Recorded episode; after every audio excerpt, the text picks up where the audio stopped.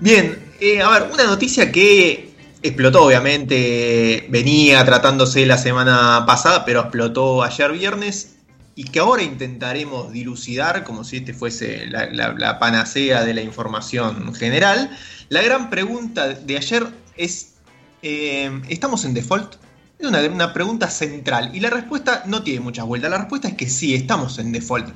Aunque obviamente lo que hay que decir es que es un default medio mentiroso, y tal vez por ser así medio mentiroso es que no estalló en los grandes, en los grandes medios. No había títulos catastróficos, placas rojas que dijeran estamos en default, es, es el fin de la Argentina.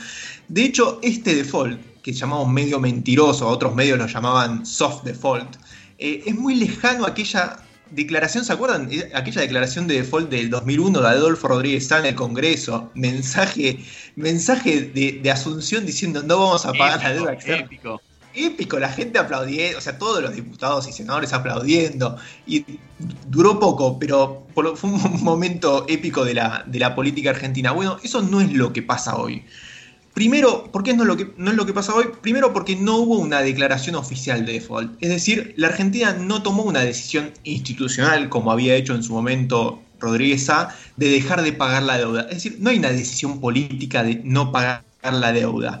De hecho, en parte por eso es que los bonos argentinos, si se mira la, la cotización de los bonos argentinos en dólares, no se derrumbaron ayer. Y de hecho, el riesgo país continúa en dos mil setecientos puntos, lejos de los cuatro mil de hace, un, de hace un mes o un mes y medio atrás.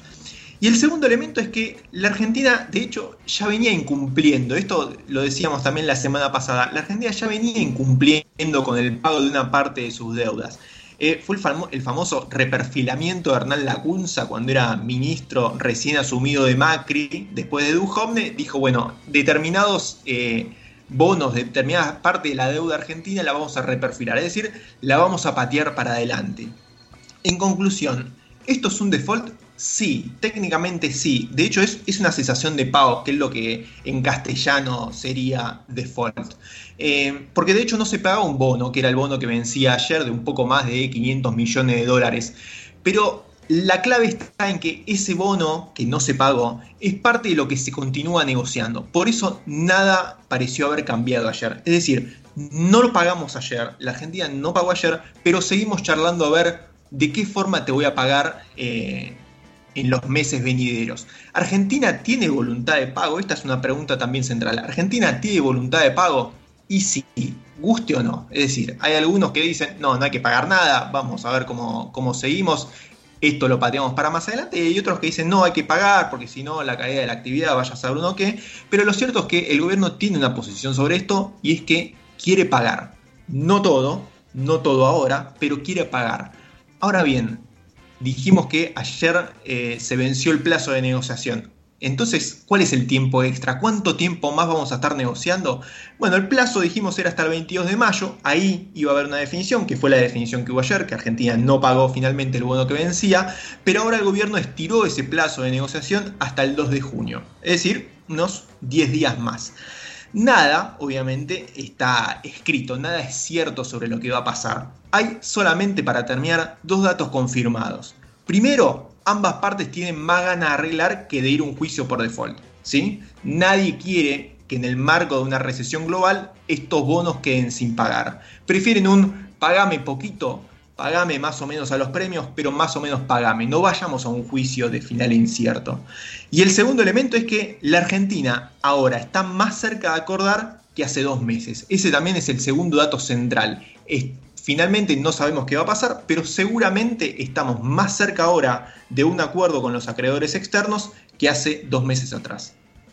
Tengo, tengo un amigo que no sé si, si estará escuchando, que decía, es muy divertido, decía que eh, el default es como la cuarentena, siempre hay una fase más, ¿no? Entonces recordemos que el día D, en su momento, era el treinta y uno de marzo. Siempre, bueno, la fecha, la definición técnica de cuándo entramos en default es, en, en la hecho, práctica, bastante imprecisa, bastante lábil.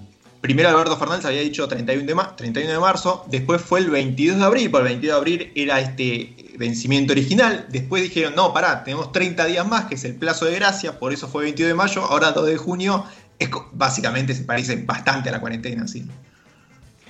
Bueno, eh, la seguiremos, Vero, ¿qué traes? Yo sigo con los numeritos del, del coronavirus y en este caso en Latinoamérica, ya que hablábamos de la región. Ayer Mike Ryan, que es director del programa de emergencias sanitarias de la Organización Mundial de la Salud, dijo que Latinoamérica está ante la ola de contagios, eh, está por convertirse en el nuevo epicentro de la pandemia. Preocupante, la verdad, la declaración de, de Ryan. Por supuesto, el foco principal es Brasil. Eh, Brasil tiene en este momento, eh, capaz eh, se, se me van un poco los numeritos porque no sé si es de ayer o de hoy, pero aproximadamente trescientos mil casos, trescientos diez mil tenía hasta ayer, veinte mil muertes, solo el jueves tuvo mil doscientas muertes Brasil. Mientras tanto, y algo que, que Ryan también mencionó, Bolsonaro continúa, ¿no?, con la cloroquina y la hidrocloroquina, cosa que también eh, puso en duda eh, este eh, alto funcionario de la O M S. Un caso interesante que me detuvo un poco a, a, a buscar y a mirar es el de Perú. ¿Por qué? Porque tenemos el caso de Bolsonaro, irresponsable, no hay cuarentena, sale sin barbijo, habla de la cloroquina, pero Perú lleva una cuarentena más larga que la nuestra, para los que dicen que la cuarentena más larga del mundo es la de Argentina. Empezaron eh, marzo, unos días antes que nosotros, llevan casi setenta días y tienen ciento ocho mil infectados y tres mil cien muertos. Es el, el segundo país de Latinoamérica que más casos tiene, ¿no?, y el tercero en muertes.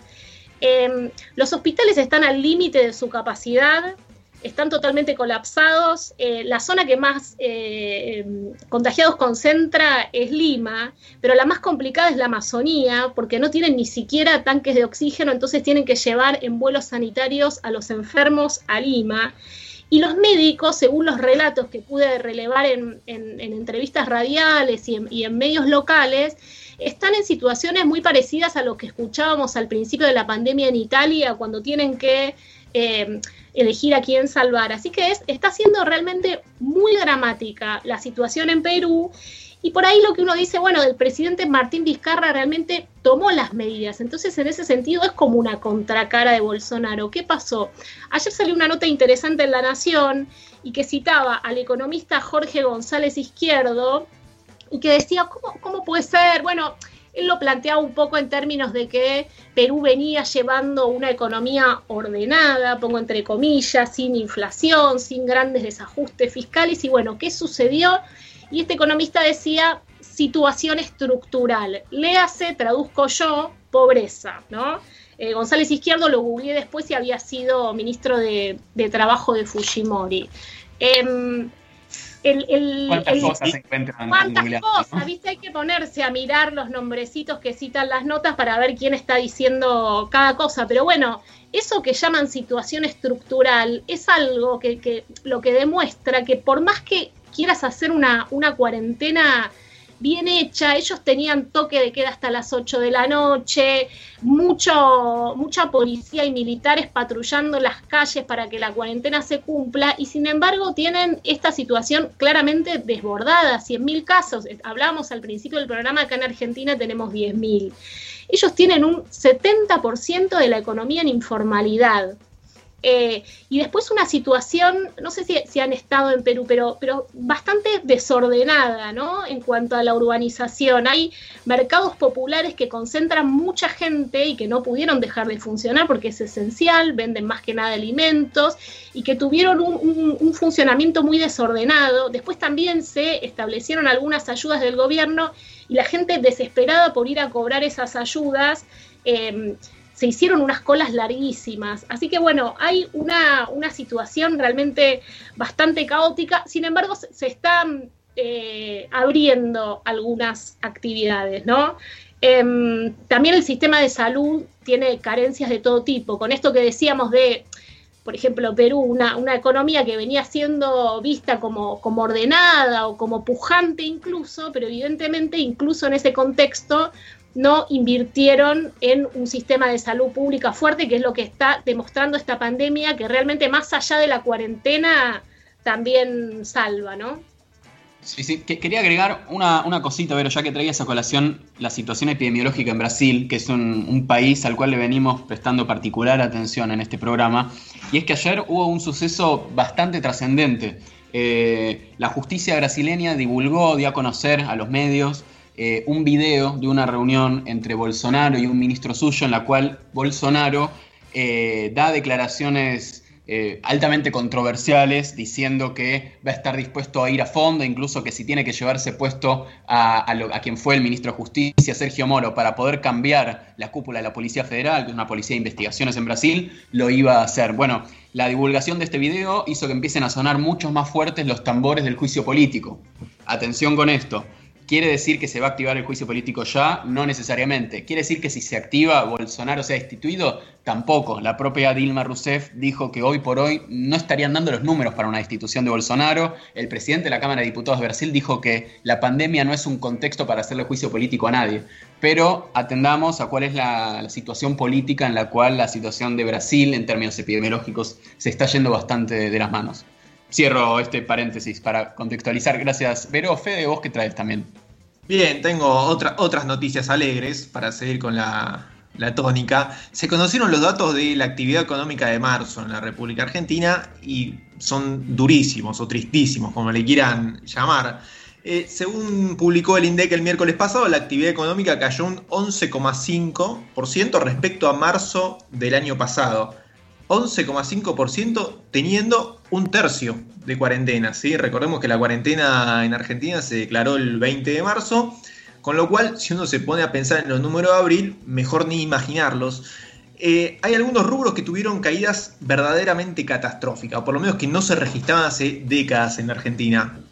Por ejemplo, cuarenta y seis coma cinco por ciento cayó la construcción, treinta y uno por ciento cayó hotelería y restaurantes, casi un cuarenta y nueve por ciento la pesca, o sea, eh, algunas actividades están muy por encima de, de la media del once por ciento. ¿Qué pasó con el comercio y la industria, por ejemplo, que son sectores claves para medir el, el, el nivel de actividad en la Argentina? También cayeron, lógicamente, eh, un once por ciento el comercio y un, catorce, y un quince por ciento la industria. Ustedes dirán, bueno, si esto fue marzo, mejor ni hablemos de abril. Y sí.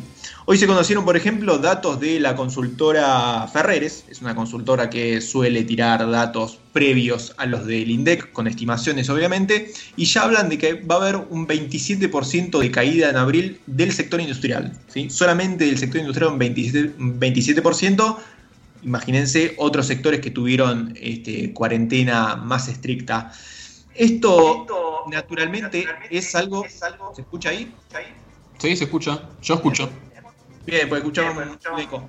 Esto naturalmente es algo similar a lo que está sucediendo en todas partes del mundo, ¿sí? No es una cuestión de que acá en Argentina derrumbó, se derrumbó la actividad por una decisión de, del gobierno. Obviamente esto se da en contextos muy particulares, que es la cuarentena, que es la pandemia, etcétera, etcétera.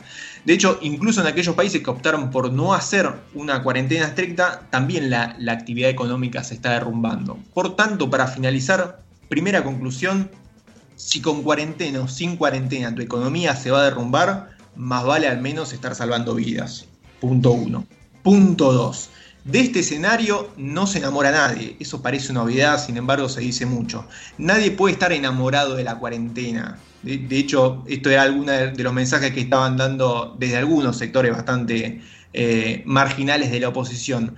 De hecho, cuando todo esto pase, el gobierno va a tener que gestionar una crisis durísima, es decir, una crisis sanitaria y económica, y no ya con el desafío de recuperarse de dos años de recesión solamente, es decir, la caída económica que arrancó en dos mil dieciocho, sino además de una caída extraordinaria de la, de la actividad. Y decimos extraordinaria, estamos diciendo como no se veía en décadas en Argentina.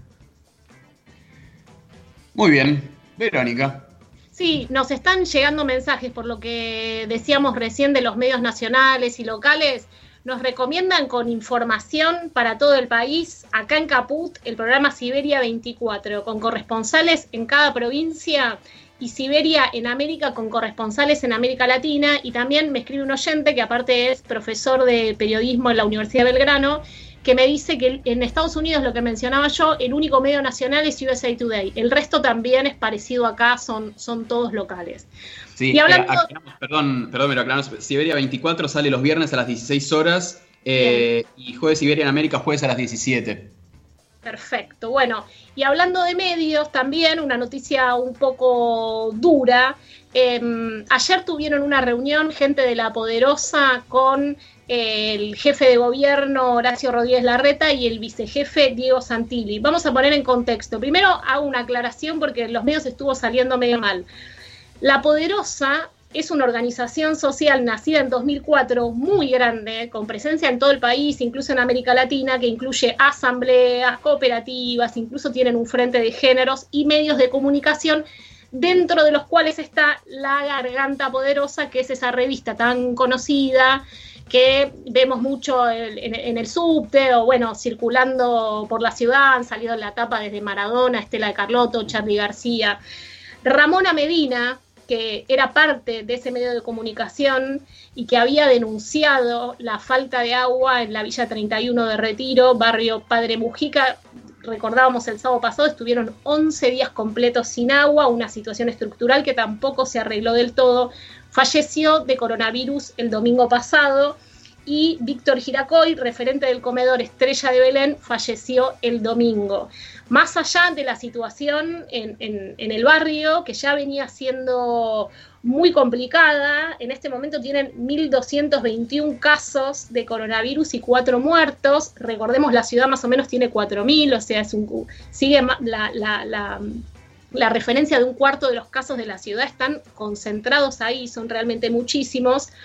Gente de La Poderosa, que es muy fuerte en la Villa treinta y uno, venía reclamando, de, ellos dicen desde el treinta de abril, una reunión con, con, con las autoridades del, del gobierno de la ciudad de Buenos Aires, no se la venían dando.